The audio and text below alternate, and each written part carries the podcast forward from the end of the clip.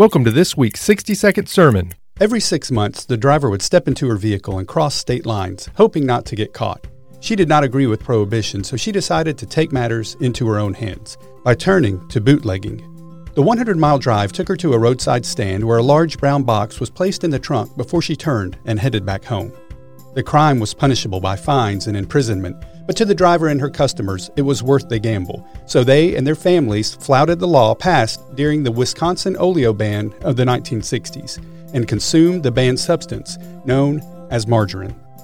In Galatians, Paul reminds us that the law was our guardian until Christ came, in order that we might be justified by faith. Laws, no matter how silly they seem, are there for a reason to keep us safe, to give us boundaries, and to help us in knowing right from wrong, to name a few.